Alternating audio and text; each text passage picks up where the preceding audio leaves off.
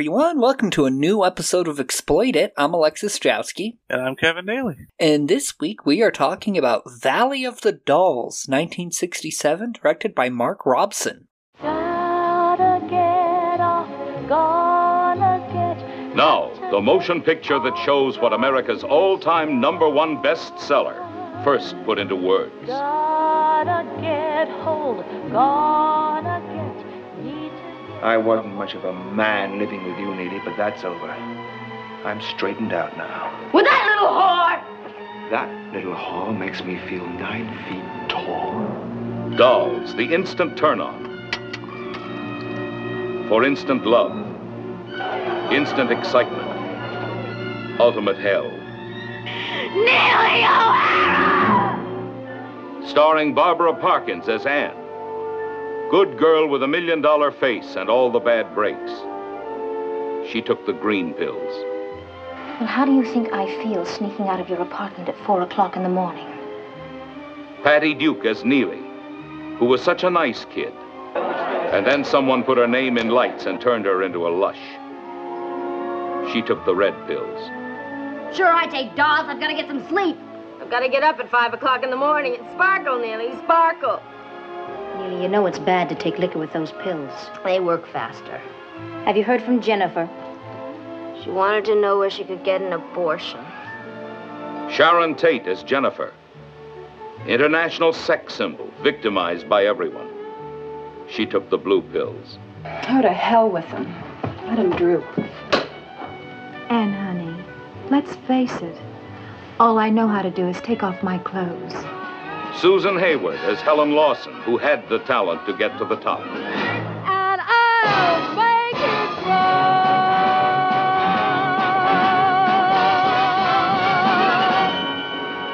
A gut, fingernail, and claw fighter who went down swinging. She took the yellow pills.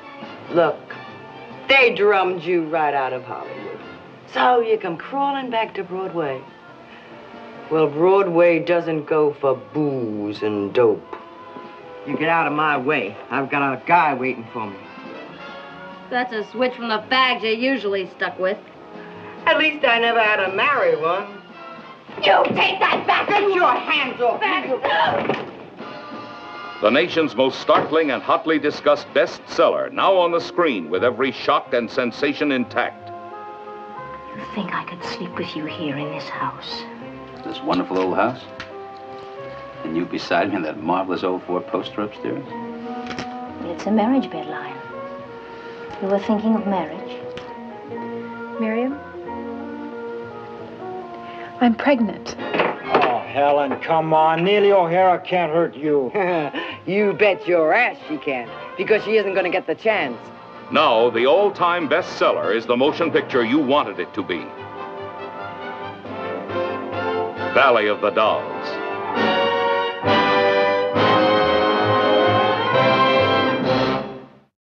Based on the novel by Jacqueline Susann. Right, which based on my reading was a little bit different than the movie, but not that different. Not that different. Mark Robson would also direct Peyton Place. Huh. Very similar to this movie.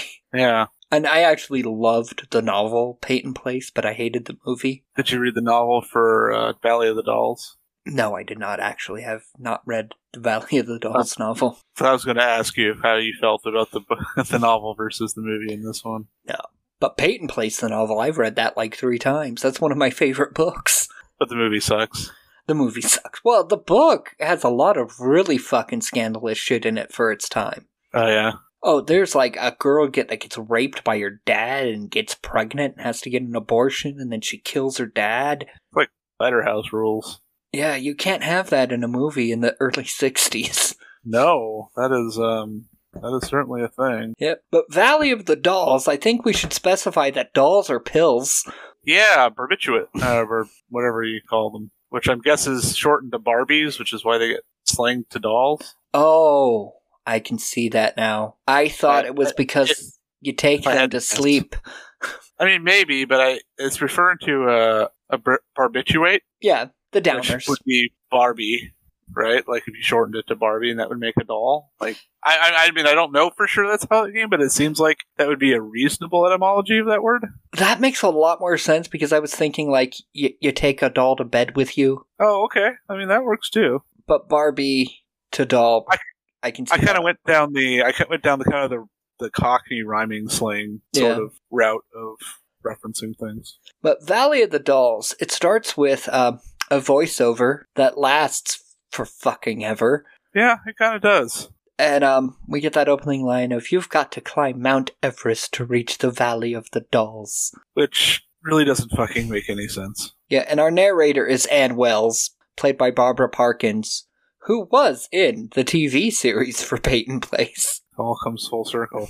Although, iron- i- incidentally, you know, spoiler alert, uh, she's talking about like the increasing high that you need to take with drugs. Yeah, This bitch does drugs one time in the movie. yeah, that we see. Yeah, it's implied that she doesn't really touch this stuff. Yeah, and she's talking about it like a lifelong addict. Yeah, I mean, she obviously has been around people, Yeah, she's been around the characters that do use these drugs. copious amounts of drugs. But she's leaving her quiet New England town to find success in New York. And I put as a fucking secretary because it's 1967. Right. It's more like she just wants to get out of small town America and go to the big city. And we You know, get find herself, that sort of shit. Yeah. Um I will have more to say a little later about like the feminist aspects of this film, Yeah. Okay. but you don't really get it here when she's just rambling in voiceover and we have like slow motion reenactments of her saying goodbye to her family and stuff. Oh yeah. Little did you know that I was saying goodbye to him forever. God, but even though spoiler alert, she goes home at the end. I guess I guess her brother died or something and we never learned that. I think it's supposed to be her fiance. Oh, that makes sense. Because remember, she had that fiance that she gets like they're engaged to be engaged. She's pinned. They're going steady. This is 1966, 1967. So Th- yeah, This is bye bye birdie era. yeah, I, yeah, pretty much the same. Because I think Bye Bye Birdie is set in 60 something. Late 60s. Birdie's going, yeah, Birdie's going to Vietnam. So yeah, Yep. same era. And then we get her on the train as it, as it plays the credits and the opening song, which is just called Theme from Valley of the Dolls. like all the Fun, but- other songs in this musical have names except for this one. Yeah. My you know note- who did? Uh, of, of note, the score was done by John Williams. Yes, John Williams did the score. He didn't write the songs that they sing, though. Nobody did the score. Motherfucking John Williams did the score for this movie. Obviously, this was before he hooked up with Spielberg and did his greatest work. Actually, John Williams had a long career even before he started doing movies because he did like Lost in Space, the, the, the Oh. TV show. That was his work, and yeah, he did a ton of TV before. I actually had to write a paper. I, I, it was in middle school, eighth grade, for my eighth grade honors English because we had to write like a paper about somebody we looked up to, and so I wrote a paper about uh, John Williams and learned a lot about his his background. Yeah, he had a he was a prolific composer even before uh, all of his famous movie stuff. Ah. Then, Yeah, um, he's a hell of a prolific composer. But randomly, this movie, I'm like, John fucking Williams, really? I'm like, all right. then um, after the credits, when Anne finally arrives in New York, we're still stuck in this fucking voiceover. And she rambles about, like, I had this conversation with the cab driver about snow. And it was like, oh my fucking god. Because the first half of this movie is boring as shit, by the way. Yeah. Okay. So this movie is competent. I think that's the word I use to describe it. Yeah, you, you told me Um, competent. It is long. It's over two hours long, and it is paced glacially. Yeah, the pacing. But the second half of the movie fucking rocks.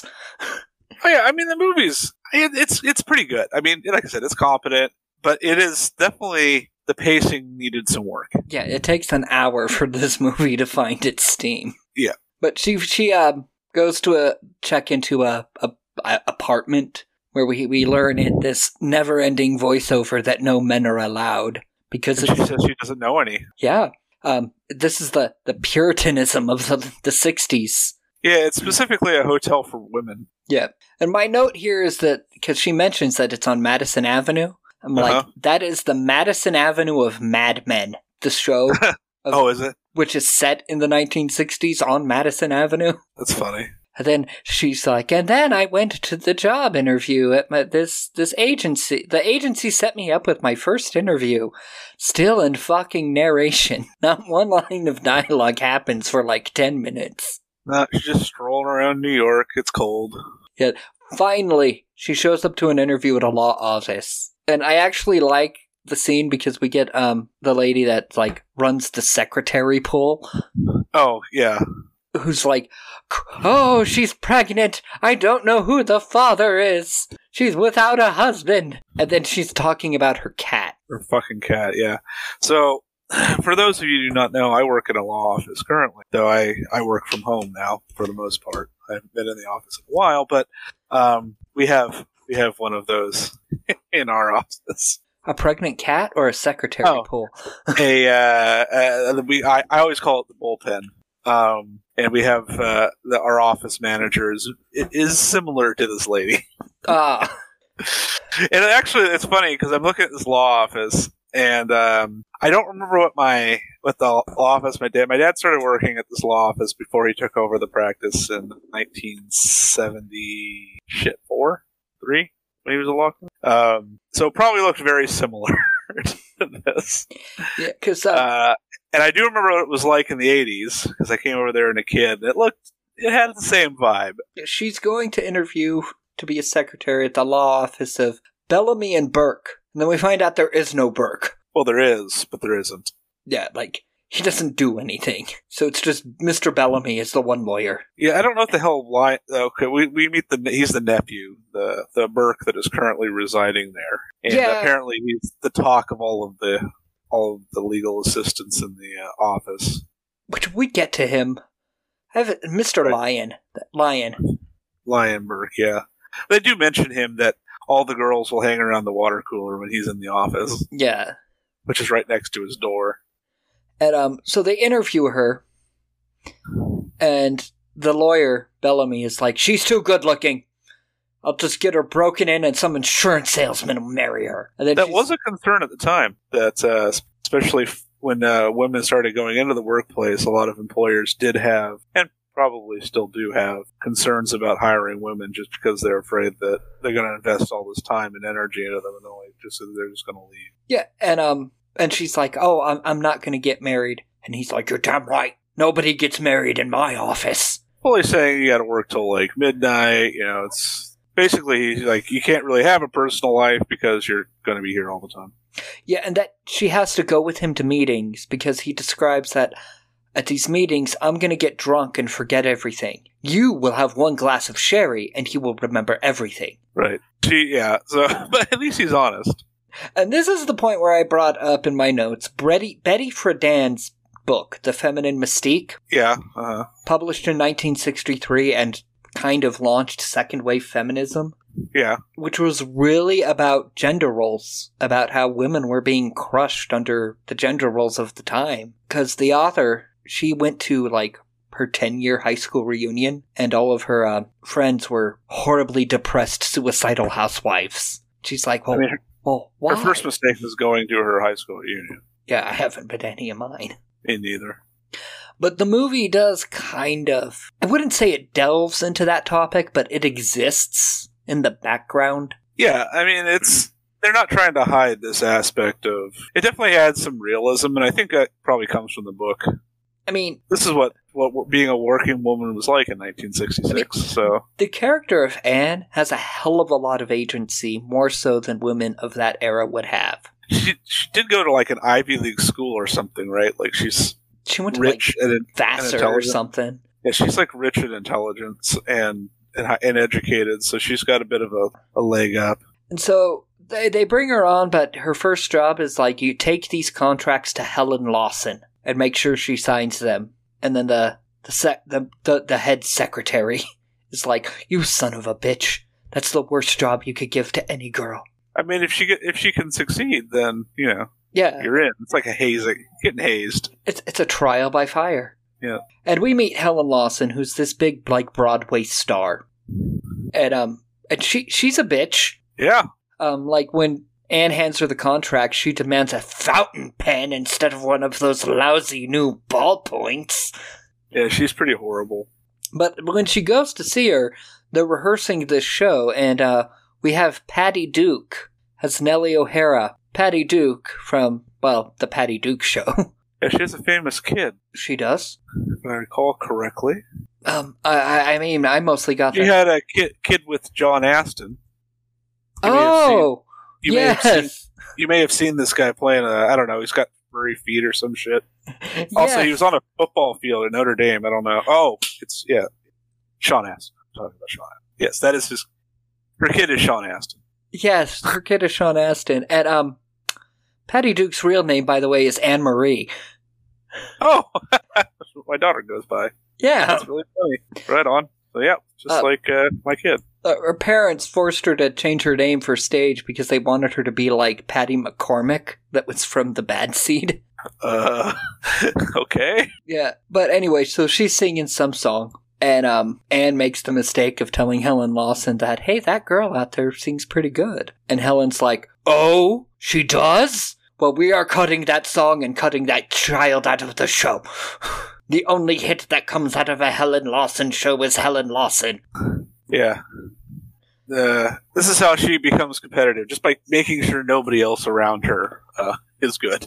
And so she tears up the contracts. And so Anne has to go back and say, hey, showbiz is fucking bullshit. I don't want any part of it. But she doesn't see Mr. Bellamy. She see, me, this is where she meets Lyon. Now it's interesting we bring up the entertainment thing because earlier when Mr. Bellamy is like, "Yeah, I'm going to get really drunk," that's kind of like part of his job, right? He's schmoozing with all these rich entertainment types, doing Yeah. a lot of partying. So it's kind of like he has to. Not that he probably doesn't enjoy it, but it is technically part of the job description. But if you ever watched Mad Men, they had to do that too as advertising executives. They had to schmooze with the clients and get all drunk with the clients. Yeah, exactly. Yeah. And so she meets Lyon, and she gets all flustered because he's hot. Yeah, he's uh, charismatic and pretty good looking, and uh, yeah, and, and she leaves behind her lipstick. And I guess he calls her back because they Bellamy and Lyon drag Anne back to see um, Helen. Well, because Helen says something about him getting off, uh, Bellamy getting off his ass and doing his job. Yeah, so they they they drag her along to watch the firing of Nellie O'Hara. Um, to where they can't actually fire her because she has like a a contract for the run of the show, but they can cut her character and just pay her two hundred dollars a week to sit in her dressing room. And Bellamy convinces her, oh, you know, you can go out with your dignity and someone will pick you up right away off show, basically saying, hey, you can find another job if you're not sitting around doing this. Yeah, Which may or may not have been true. um, maybe I don't know. It turns it it turns out to be true, kind of. Yeah, I mean, because like right after Lyon helps out Nellie, and he gets her a job at a at a fucking telethon, which she sings a song, and it's another big musical number. Uh, the song is called "It's Impossible." Ladies and gentlemen, one of the nice things about doing this telethon, I mean, in addition to raising money, is helping discover new talent. I think you're going to love our next performer. Let's have a nice, cordial reception, if you will. Lovely Neely O'Hara. Everybody, let's hear it out there. Thank you very much.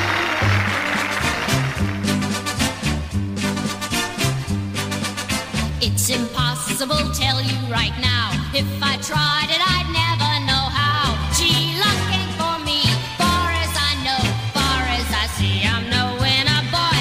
I'd make a mess, baby, unless you say so. Which I actually kind of liked this song. It's catchy, it's upbeat in a like '60s kind of way. It feels like a Bye Bye Birdie song, Yeah, I mean, it's definitely 60s Broadway style. And she fucking owns that song. Yeah, I mean, it's definitely, a you know, she, the the telethon guy is like, yeah, stay out there. You're gonna make us some more money. Keep singing this song. So they all go out to a nightclub, and we get a glance of this actress, Jennifer North, that's played by the late Sharon Tate. Yeah, was not alive very much longer after this movie. Yeah. because of some rather famous events. Um, this film was her biggest film, but not her big claim to fame. Her big claim to fame was being murdered by Charles Manson two years later. Yeah, well, specifically his his cultists. His cultists, yeah. yeah, under his instruction. Uh, yeah, it was fucking grisly, and she was pregnant. And yeah, it's fucking miserable, and it's tough to watch. Actually, it's hard, kind of hard to watch this movie just because you look at her and go, "Yeah, she had some talent and could have been a pretty big star." Yep. And she was brutally murdered by psychopaths. Jennifer is there with a singer named Tony Polar, um, who who goes up and he sings a song, this "Come Live with Me" song, which is just '90s schlock, is what I put. Even though they Yeah. sing the song again later. It's very much, uh, it's like, you know, one of those crooner ballads, the kind of shit you would hear like Dean Martin sing or something. Yeah. And Tony is managed by his sister Miriam, who is apparently like controls his whole life Yep. and um does not approve of him dating this Jennifer woman. Yeah, she seems like a real bitch for most of the movie until the reveal happens, and it's like, oh, I kind of get it. Well, the fact that it has to be a reveal makes her even more bitchy. The fact that she spends the whole movie hiding what she knows. Yeah, Like, why the fuck did you hide this woman? But um, but we'll get to that. oh, we can talk about that. It is an interesting thing, though. But uh, Lyon has gotten Ellie a, a gig here at this club now, and she goes to meet her. She goes home to her boyfriend Mel, who's like, "Yeah, with the hundred fifty dollars a week you get from the club, we can really live." You know, so things are looking up for for Nellie in the the, the post getting fired world. Yeah, because uh, she's been fired, and basically the the bullshit promise that Bellamy gave her came true in its own way. Yep. And then we we learn more about Jennifer because she talks to her mom on the phone. Yeah, her mom's a horrible leech. Yeah, and so she tells her mom, she goes, I know I don't have any talent, and I know all I have is a body, but I am doing my bust exercises. Because she knows the only thing that'll get her work are her tits. Which that's very important. Yes. Well, that's what she believes. That's what she believes, yeah. That's what she's been drilled into her, abused into her by her deadbeat mom. But that is her character too, though. Is this absolute belief that she is just a body for the male gaze. Right. And well, that- she was that was forced into her. Yeah, it's actually very sad. Yep. And then um Anne is out with Lyon. And they're they're just like window shopping at night. He's wooing her, and he's like, "You're the most beautiful girl that ever left her lipstick in my office." It seems like a a silly compliment. Then you realize there's probably a lot of women who have Yeah. left lipstick in his office. Because she's like, "You like women, don't you?" To where my note says, "No fucking shit." Yeah, it's like, I mean, if he didn't, he wouldn't be hitting on you. Yeah. And so um she she she kind of falls for him because she goes to to her apartment and she's like all dreamy about it and the the big theme plays that John Williams music swells. Yeah. So they go to watch Helen Lawson perform a show and she sings this fucking stupid ass song about I'll plant my own tree. Oh yeah, it's an awful fucking song. Terrible song. Uh, I'm gonna plant it. Oh, I wrote down one lyric. It's my yard, so I will try hard to welcome friends I have yet to know. I'm like, what the fuck is this fucking song about? Is it legitimately just about a tree? I have no idea. I mean, there's a lot of fucking terrible musicals out there. I assume these were all real, but I have a distaste for musical theater in general. And Lyon's like, okay, come on, Anne, we have to wait until 4 a.m. to see the review. What do we do till then? And my note says, IDK, maybe sleep like normal fucking humans do? Or fuck. Yeah, that's what they do. They wander around and flirt and fuck all night. I mean, that's the option. They went with option B. Nothing Yeah. wrong with option B. She takes off the, the pin from her, her fiance in New England. And my note here is just, they fuck. Yeah. But then we have fucking weird ass montage with Nellie. This montage is just crazy. Well, I think the idea is to show her like rapid rise to stardom as she does all of these like promotional things, and she starts taking the speed pills to keep going, Yeah. Which which will later lead to her having to take the downers because she can't fucking sleep. Well, we go through just a, a lot with Nellie. Just her like doing all these auditions and working out and and all these vocal lessons. She marries Mel in the middle of this montage. Then she's bouncing on a trampoline. And that's when she takes the pills. And her husband's like, oh, hell no. But she takes it anyway. She just shrugs. because she's such a she's just everything is chaotic and is go go go so she's like these uppers which then again leads to the downers which are end up being the real problem Yeah, because um, little do they know so far. yeah and she becomes successful. And they, they introduce her on stage. They're like, Nellie O'Hara, younger than springtime and twice as exciting. i'm like what the fuck does that even mean Yeah, and she's like, Where's Tony? Well, Tony's out wooing Jennifer, and like he really wants to get married to her, but Miriam controls his life, and so they decide to just elope. And this is the correct decision Yep, and that's where they send Miriam a telegram. Miriam, like, it's like, well, they're moving to Los Angeles, and I have the deep secret about Tony that we won't reveal yet, but I have the deep secret. We're gonna need a doctor in California. i mean at this point miriam should probably have told jennifer Yeah, well, she t- should have told Tony. well i mean tony knows Well, he doesn't because he acts all surprised when he finds out way later on. Uh, we'll, we'll get back to that when we get back to that Yeah. we're jumping ahead Meanwhile, half I- hour so yeah, I guess Anne's mom dies, and she goes out to the funeral with Lyon. yeah Anne does not want to get married because Lyon is like, I love you, I love you. And Anne's like, Yeah, but when you fall in love, you belong to someone else, and I don't want that. Which this is actually the big difference from the book that I read. I didn't read the book, but what I read about the differences is Anne's desire for independence is unique to the film. Hmm. So uh, that I like because makes the the ending it makes the ending make a lot of sense yeah, because Anne is kind of a worthless character throughout, except for the fact that she's very independent and makes her own decisions throughout the whole movie.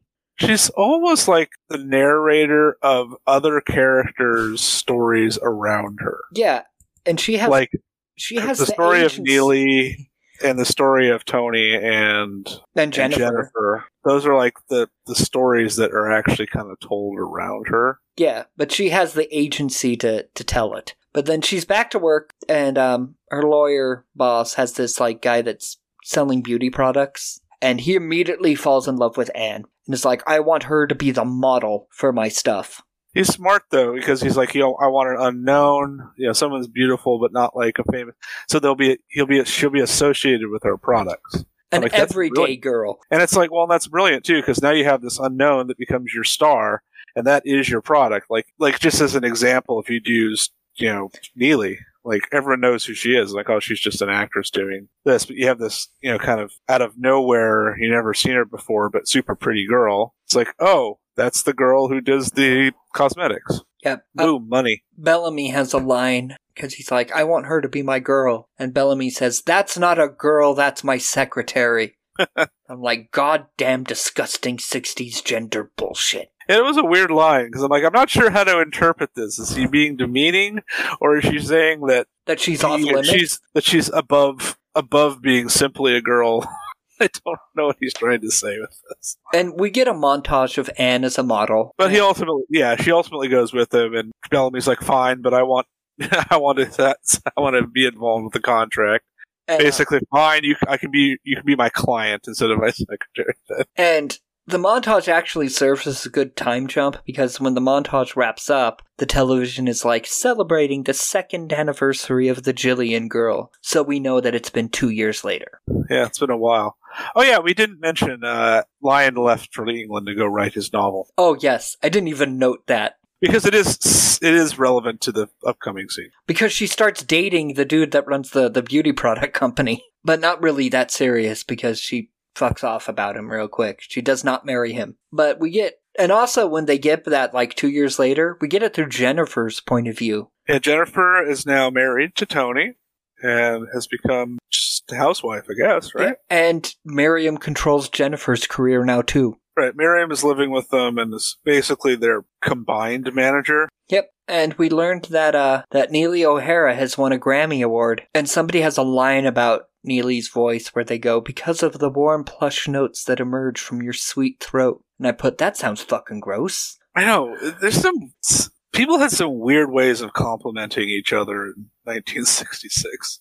Yeah, and so she's off to Hollywood now to star in movies, and all of our characters are out in California now. And then uh, Tony gets dropped by the studio. I, I, He's in westerns, right? yeah, he's in westerns. And Miriam is like, You should never have done the goddamn westerns. And let's see here, what happens next? Uh, uh, Jennifer suggests Tony go back to doing, you know, the nightclub circuit.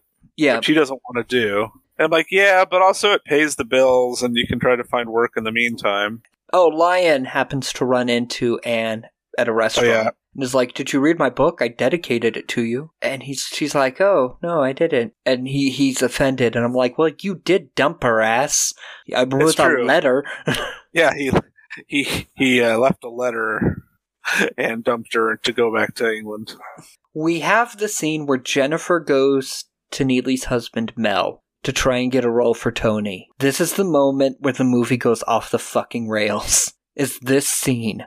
Yeah, it it it pivots pretty hard in a predictable but sharp way. Again, there's some pacing issues. Uh, Neely's not there because she's off with the, the costume designer, Ted Casablancas, who is gay, apparently. I Allegedly. Allegedly. I have the line here from Mel where he says, Only in Hollywood do dames faint when some queer de- deans to design their clothes. And I was like, What the fuck? I mean, everybody does that now. And my angry note there is uh, all caps, fuck you, Mel. I hope that Neely cheats on you with this queer designer. Well, you got your wish. I got my wish. Because Neely shows up and she is high as shit. She's on all kinds of drugs, and Mel ain't happy about it. She's just bitching about everything, and she's she's all drugged, and they keep talking about her spending too much time with the costume designer and calling him a a fag. Meanwhile, Jennifer's like, "Okay, I'm I'm going to leave now. You guys have a great day." Yeah, because they're they're just at each other's throat, and then uh Anne goes, Ted Casablanca, not not Anne. Neely shouts, Ted Casablanca is not a fag, and I'm the woman who can prove it. And that that's the line where the movie just now this is a different fucking movie. Yeah, you see, yeah, I mean, we finally see Neely in her full. I've been doing too much drugs and have delusions of grandeur glory. yeah, and um, Mel is just like, I'm out, and I'm he out. he fucks off out of the movie. Which is the correct decision. And then Neely is now getting married to Casablanca, and she is bitchy. Um, It, yeah, that's her state of mind throughout the rest of the movie. Yeah, it, she is just this drugged out alcoholic bitch. And Jennifer is out with Tony, and Tony suddenly he can no longer walk. Yeah, they're trying to catch up with Neely to ask for a job, and Neely's like, "Oh, he's just going to ask me for let's let's bail before you know he gets to us." Yeah, and Tony just stumbles down the stairs, and now he's he's no longer able to walk, and that's when Miriam has to reveal that he has Huntington's chorea, which is a rare neurodegenerative genetic disorder. That it's it's he's just going to be paralyzed and eventually get dementia and become a vegetable. That there's no cure, there's no treatment. He's just he's going to slowly rot away and die. Which, to my understanding, that is actually still the case today. And Jennifer is like, "Well, I need to make money to support him." So, porn it is. yeah, well, nudie cuties, as it were. yeah, it's the late 60s. We didn't have hardcore pornography, but we had the nudie cutie movies. Which uh, the director of the film that we're going to talk about, our bonus episode, was somewhat famous for doing. Yes. Yeah, cuz she meets the director who does all these these French skin flicks. He, he's creepy porn director, but 1960s version before creepy porn directors realize they can actually just do creepy porn. And um, he wants her because she has breasts. You know, he's like, the, the French girls are all flat in the bosom. And I, I want the big breasts for my movies. So she goes off to do these skin flicks and moves to France. It is interesting because I think that was the style at the time in general, right? Like uh, smaller chests were on, in vogue in the late 60s. Yes, but uh, wasn't that wasn't that like the Twiggy era where that was like the hotness? Yeah, but also the seventies also started um this era with the the huge giant tits where you had women like Chesty Morgan in the seventies. It's weird. It's all cyclical, right? Yeah, this is like right on the borderline. Oh yeah, because small tits are the vogue again. Yeah, it's that's all cyclical. And then we have Neely on the set of some film, just fucking freaking out from all of her drugs and bu- uh, booze. the whole cast and crew hate her. And she tries to talk to Anne, but Anne ain't having none of her shit. And that's where she's like, I take dolls. Liquor just makes them work faster. Yeah, Anne's like, don't take that with the alcohol. It's bad to take those with the alcohol. She's like, it makes them work faster. like, okay then. okay. And um, in the middle of this, there's just a note I have here of Jennifer had an abortion. Yeah, so she gets pregnant with she's pregnant with Tony's kid. Yeah. But learns pretty much right along the same time he learns that she ha- he has that disease. And she's gonna And, have to uh, do these skin flicks. Well, and it's genetic, so she doesn't really want to pass it on to the kid. And abortions were not legal in this era. No, not even in California. Yeah, well, she's in France. Well, I think yeah, And this is right before she moves to France, though. Right. And I have no idea what what it was like in France. I doubt it was legal in France either at the time. And um, But I actually have no idea. and I have my note here with Neely. You know, she's with Ted. She's self-destructive. She's taking all these drugs. She is turned into a fucking every worst nightmare of Hollywood. This is what happens when you take small town girls or guys and put them in a whirlwind of success. They're most people are just not capable of handling it. She goes home, just completely fucking sauced, and just strips down to her underwear, like looking for Ted because she she's like, I need a man. I need to fuck. She had she said she hadn't fucked in like months. Yeah. Because she's too busy and if she's not, she's sort of drunk or high. And um, Ted is uh in the pool with this woman who's like, she won't wake up. Oh no, no! By this time, she's so full of pills and booze, nothing could wake her. And she walks out and sees them, and Neely just just you know goes on a rampage. She starts pouring liquor into the pool, like I have to disinfect it because of that whore. And you know, so Ted Ted leaves her now, For good again, the correct decision. and Lyon is like, "Hey, you should go to rehab, girl." Well, they, they're sticking her in a sanitarium because the idea of rehab doesn't really exist in 1966. Yeah. So she's getting getting the heavy detox here. And she's like, okay, I'll go. But then she says, nope, and fucks off right to San Francisco, Right. where she is just getting shit faced at a bar. And she puts her music on the jukebox.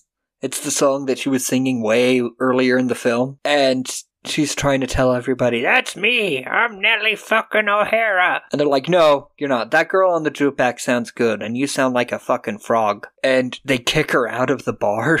Yeah, because she she wants to like brawl with these dudes. Yeah. And so she's just wandering around San Francisco, just fucking drunk. She sees She's- the theater yeah. showing Jennifer's movies. Yeah, see some posters for for Jennifer, Jennifer's nudie cuties, and she's like, "Oh, Jennifer, you silly girl." She's like laughing at it. Yeah. She's in a movie called Oh, you. In a movie called Topless a Go Go. Yeah, oh yeah, that's when Neely has the line of boobies, boobies, boobies. Who needs them? I did great without them. And then we smash cut to her waking up hungover in some motel bed with a guy, and she's like, "Who the fuck are you?" And he just beats the shit out of her. Um, and then she overdoses and wakes up in the hospital, and Lyon and Anne are like, "Okay." You have to go to rehab. They tried to make me go to rehab. I said no, no, no. To make me go to rehab. Yeah. She's like, I need a doll, I need a doll. But no, they're they're sending her ass to rehab. No, no, no. Uh, meanwhile, we get Jennifer again, who she wants to go back to see Tony, and her manager's like, Why? Why? He's a vegetable. What use is that man? So she kind of has to sleep with her boss to get out of her contract. Yeah. Yep. Um, then we get Neely's rehab experience, her her her time in the sanitarium, which it's told in flashback because Lyon and Anne come to visit her, and she's like, "Let me tell you about my my rehab experience." And she is clean at this point. She is. Speaking of which, I watched John Mulaney's most recent stand up Oh yeah. Where he goes through his intervention and rehab experience. That's basically the the bulk of his stand up. It's not like Neely's. Neely's is totally criminal and no longer how we treat anybody in this kind of institution. No, that's but uh, probably accurate for the time. Oh yeah, it is because uh, Ken Kesey talks about it in Yeah, One Flew Over the Cuckoo's Nest. yeah, I read that book. The the You know- hydrotherapy that she goes through. You know, I have not actually seen the movie, but I've read the book. Oh, and we won't be doing the movie. That's definitely not an exploitation film. because that's actually good and Yeah. has message and And so, um, what they do with Neely is they they force her to strip naked, and then they put her in this like boiling tub and strap her in and put this like canvas on her, so she's trapped in this bathtub, and she's freaking out. She's screaming all kinds of shit at the nurse and trying to get out. your mother sucks cocks in hell. Like, Yeah, like she's possessed. Which kind of that's how people going through rehab are, but they're also normally not forced into this fucking tub therapy. Man, barbiturate withdrawals must be pretty nasty. Well, it's kind of the same as opiates. Yeah, I guess so. Man, that's gotta be rough. And um so they uh she learns that Tony is also in the same sanitarium and and she lures him out by singing his song and and he comes to life for a minute to sing the song and then he's a vegetable again. And he Is, isn't that uh isn't that what um uh, they say like with Alzheimer's patients that music is one of the things that can actually like they'll remember that's like so deeply ingrained in the brain that Oh yes, very much so.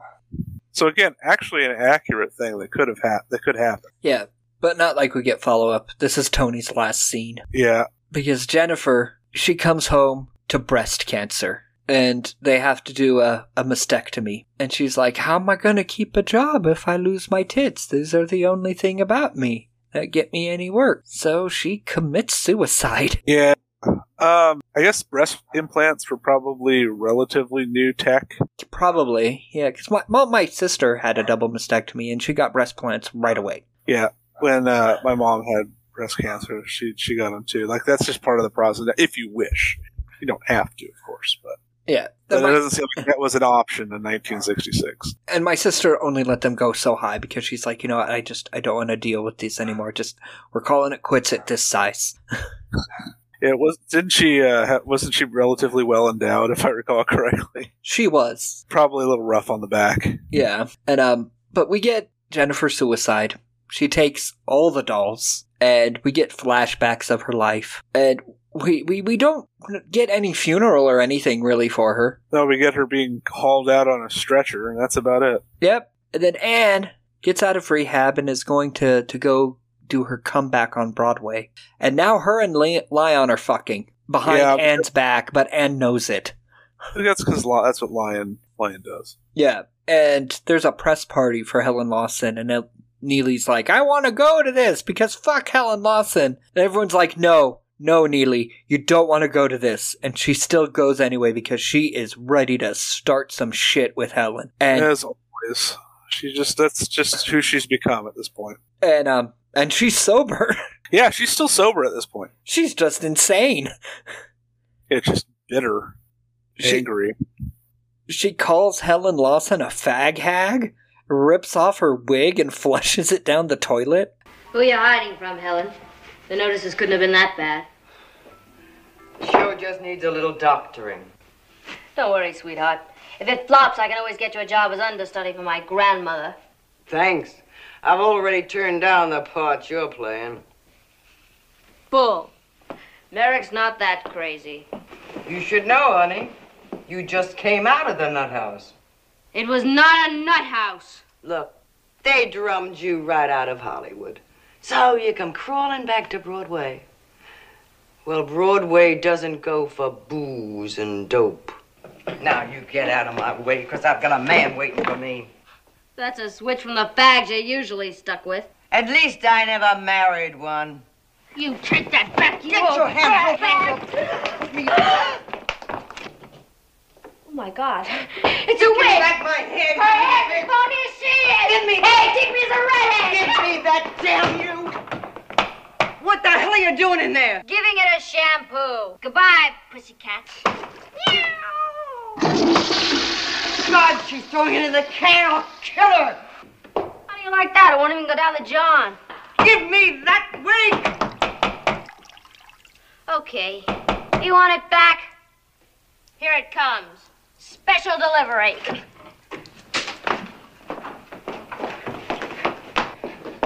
So long, Granny. I'll tell your boyfriend not to wait.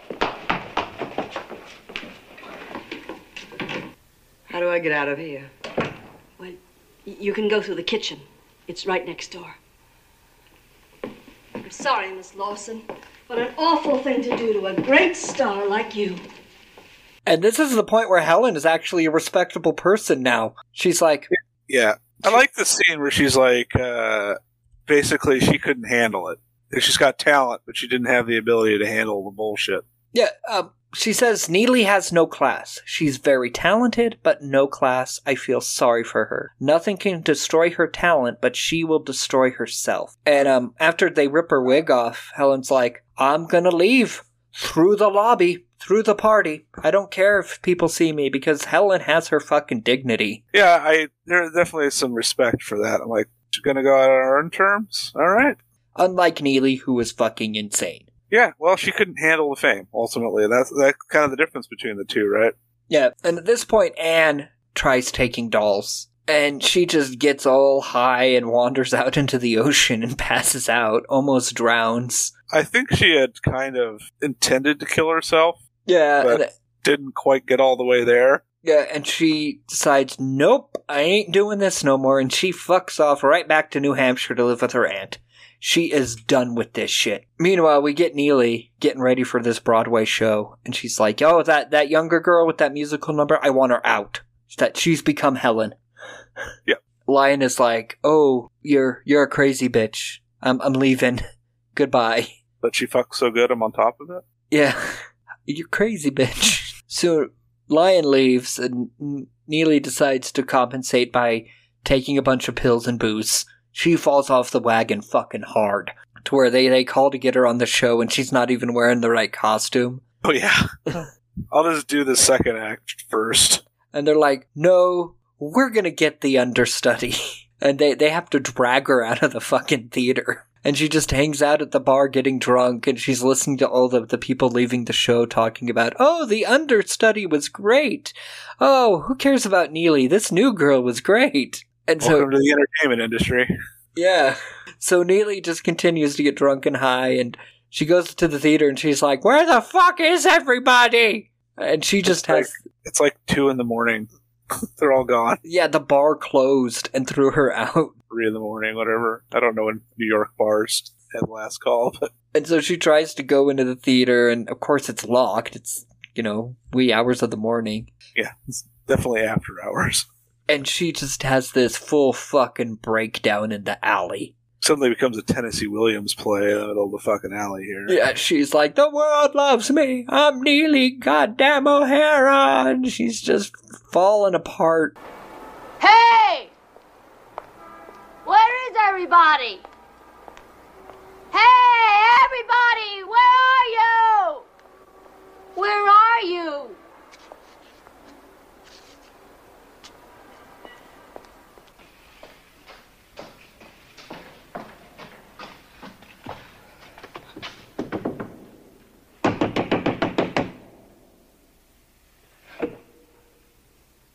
Gone.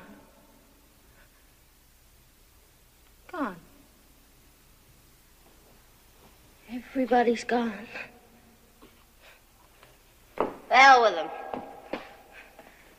Who needs them? The whole world loves me! Where are you?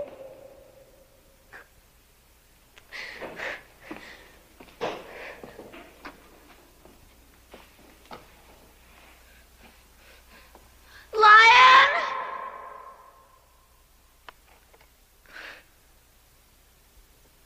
Anne?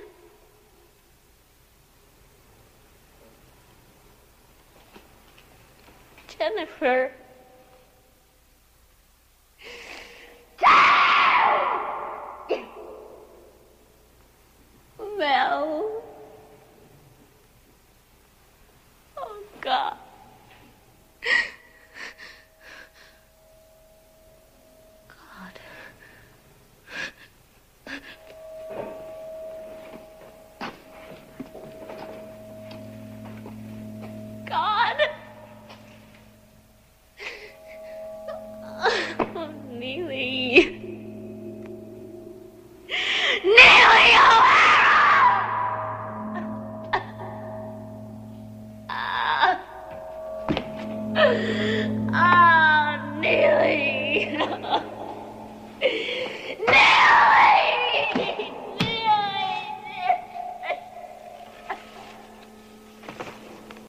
That's the last we see of her. Yep, her fate left ambiguous. Probably not positive though. If I had, if I had to extrapolate based on what we've seen in the movie.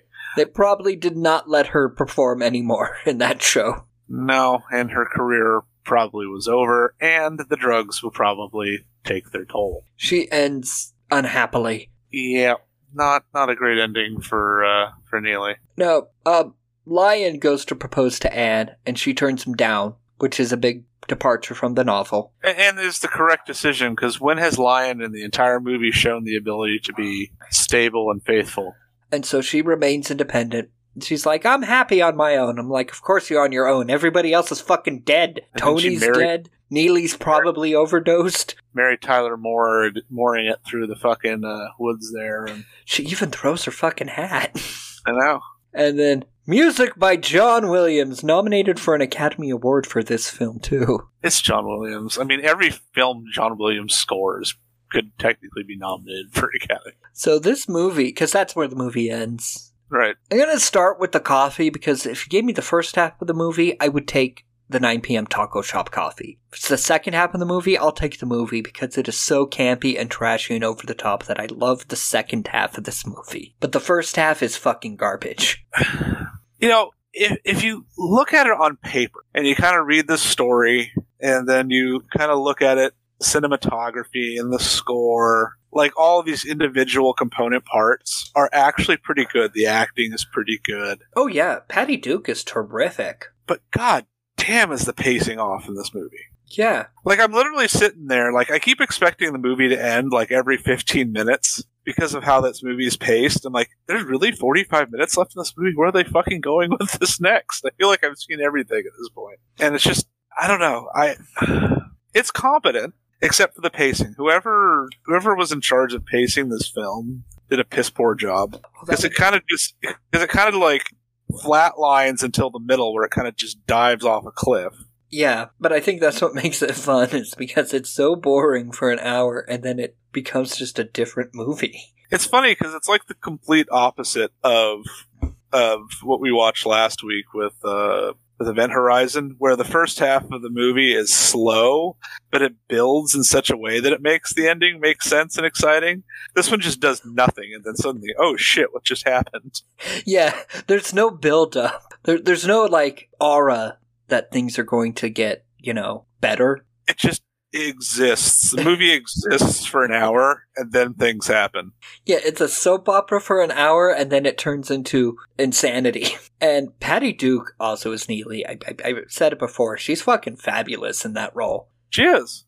Um, that whole well, she's got a be wonderful vo- singing voice in the first half, but in the second half, she sells that crazy drug-addled woman. The cast is pretty good in general. Like, Even Sharon Tate. yeah, I, and again, sad because I think Sharon Tate could have could have done some other stuff, but you know, Well, she was just becoming a name at the time of Cultist- this movie. yeah, cult is gonna cult, I guess. Yep, but um, I do like the second half. It's it's worth it for the second half. It was a bit too long for me. I think I'd take the coffee. I just couldn't. By the time I was so drained by the end of the movie, just because of the pacing, it's just like I can't. So, It, it just ends up one of those movies that kind of, to me, ended up less than the sum of its parts. um, And sometimes pacing will do that to you. Like if you just fuck up the pacing, I feel that way about the most recent Star Wars movie too. Uh, the the last Rise of Skywalker, whatever the fuck that. What was the fuck? oh last one? yeah, Rise of the Skywalker. I fell asleep in the theater. that movie was incredibly poorly paced. I didn't hate it, but again, I think the biggest problem with that movie was its pacing. So, I mean, Yeah, pacing will pacing will fuck up an otherwise good movie. So, and I think that's uh, I think that's what happened here. Incidentally, our bonus feature has better pacing. It does actually have better pacing. It's also completely batshit insane. yeah, because our bonus feature is Beyond the Valley of the Dolls, which is like a parody of this movie. I guess. Um, I'll get into the background when we do the bonus episode. Yeah, it's Um, it's some. It's Stick something. around for that. Yep. So that was our episode on Valley of the Dolls. Uh, I hope you enjoyed it. Make sure to subscribe to us on Spotify, Apple, wherever you listen to your podcasts. And if you like what we do, make sure to leave a review on Apple Podcasts. Let others know.